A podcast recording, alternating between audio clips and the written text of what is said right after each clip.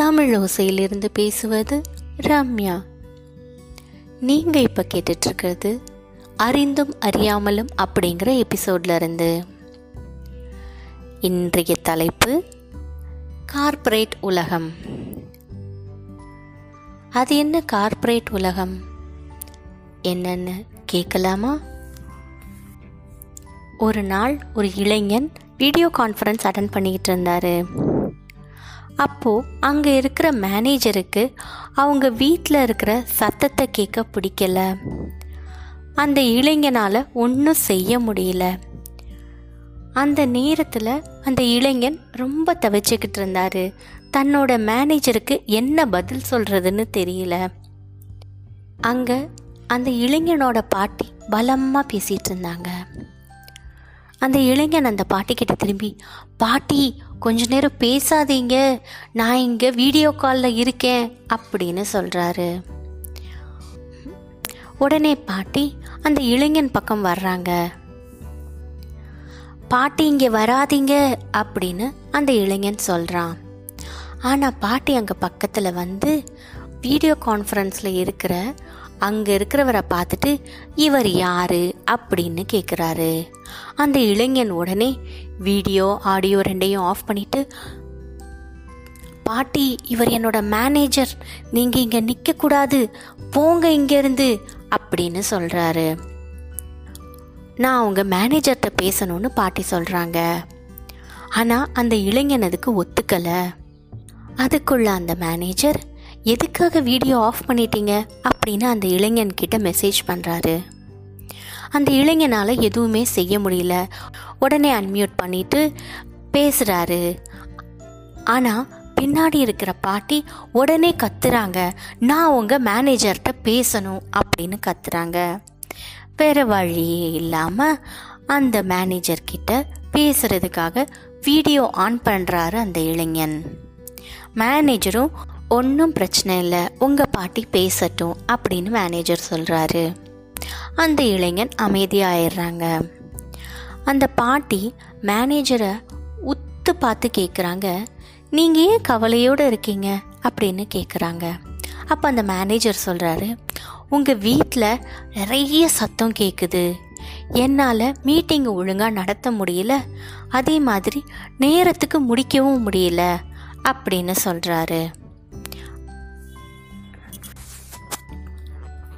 அப்படியா? நான் இந்த ப்ராப்ளத்துக்கு ஒரு நல்ல பதில் சொல்லலாமா அப்படின்னு கேட்குறாங்க அந்த பாட்டி. ஆனால் அதுக்குள்ள அந்த இளைஞன் அவங்களோட பேரன் பாட்டி பேசாமல் இருங்க பேசாதீங்க இங்கேருந்து போயிருங்க அப்படின்னு ரொம்ப கெஞ்சுறாரு.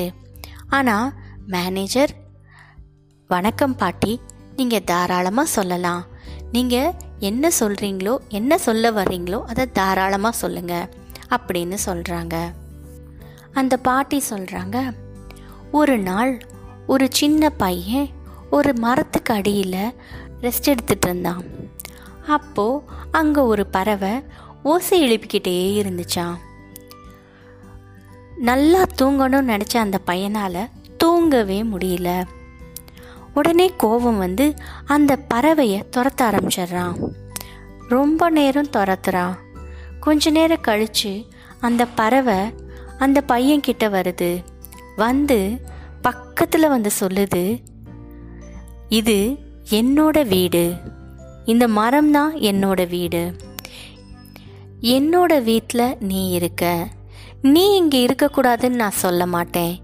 இங்கேருந்து போகணும்னு நான் சொல்ல மாட்டேன். ஆனால் இங்கே இருக்கிற இடத்துக்கு தகுந்த மாதிரி வாழ்கிறதுக்கு நீ தான் அட்ஜஸ்ட் பண்ணிக்கணும் அப்படின்னு அந்த பையன்கிட்ட அந்த பறவை சொல்லுது.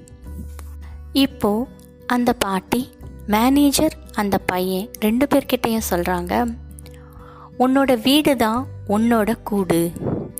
அங்கே நீ ரெஸ்ட் எடுக்கலாம் நிதானமாக வேலை செய்யலாம் உன்னோட கூட இருக்கிற சொந்த பந்தங்களோட அன்பாக பழகலாம்.